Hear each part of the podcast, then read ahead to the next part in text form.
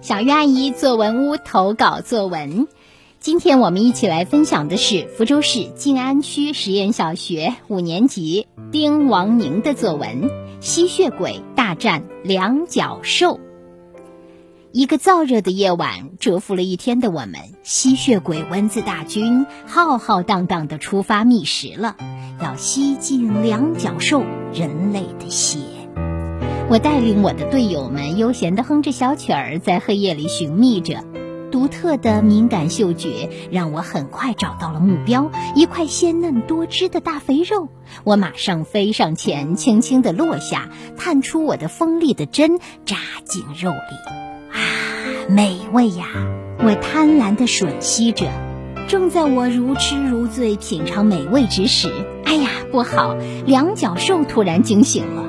说时迟，那时快，我以迅雷不及掩耳之势飞到灯上，隐藏在灯罩里，心中窃喜。啊，嘿嘿，跟我斗两脚兽！两脚兽把灯打开，仔仔细细的找了一圈，也没找到我，只好无可奈何的把灯关上，继续睡觉。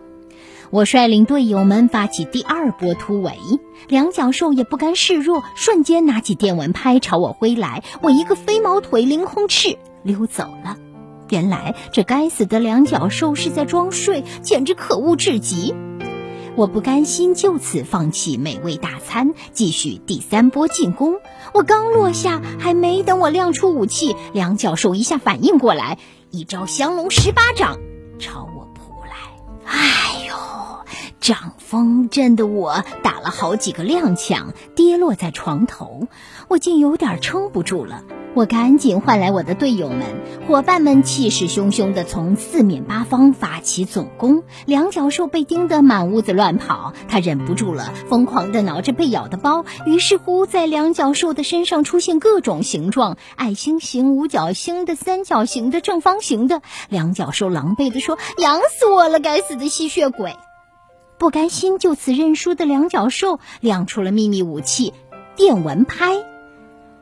电蚊拍就被他这样挥舞着，我和我的队友们无处逃遁。几个小伙伴不幸被击中倒地，我也被电流击中，只觉得身体又痛又麻，颤抖着身子，再也扇不动我的翅膀了。两脚兽又狠狠地补上一拍，嘴里嘟囔着：“斩草不除根，春风吹又生。”此时，我觉得我真的坚持不住了，带着对这个世界的留恋和遗憾，永远的闭上了我的眼睛。耳边依稀听见两脚兽在得意洋洋地说：“小样儿，看你还敢不敢扰我清梦！”在这场两角兽和吸血鬼的大战中，随着我和我的队友们魂归西天，夜也恢复了宁静。好的，以上这篇作文就是来自丁王宁同学的《吸血鬼大战两脚兽》。接下来呢，我们有请陈慧峰老师来点评这篇作文。每到夏天的夜晚，要说起与蚊子大战的经历，想必同学们都可以滔滔不绝地讲个三天三夜。丁王宁小朋友的这篇文章。讲述的就是一件人文大战的故事。读完这篇文章，你眼前一定会浮现一幕幕人文大战的精彩画面。首先，作者语句幽默风趣，像吸血鬼蚊子大军浩浩荡荡的出发觅食了，我一个飞毛腿，凌空翅，溜走了。一招降龙十八掌朝我扑来，这些语句中引用的武功招式、战略战术，是否让你感觉一场武林大会正如火如荼地进行着呢？第二，作者抓住人文大战中的细节描写，为我们展现了人文大战的生动画面，特别是人物的动作描写十分精彩。像第一回合中，我马上飞上前，轻轻的落下，探出我的锋利的针，扎进肉里。这里作者用了连续动作的描写方法，描写蚊子发现美食、品尝美食的过程。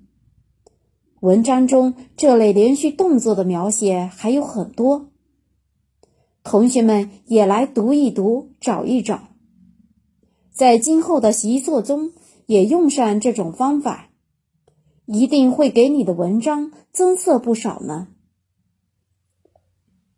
第三，这件人文大战的故事，读起来为什么这么有趣、吸引人呢？这主要是。作者按事情发展的顺序，分三次进攻、三次大战，进行有条理的叙述。除此之外，小作者这篇文章多次的心理活动描写也是同样精彩。当我这只蚊子品尝美食时的啊美味，一句话就写出了我这只蚊子。品尝美食时的喜悦心情，当我逃过一劫时，心中窃喜。嘿嘿，跟我斗，读起来是不是特别传神呢？第四，作者转换视角，突破常规，从一只蚊子的角度来写这场大战，让文章的构思出彩出新。同学们。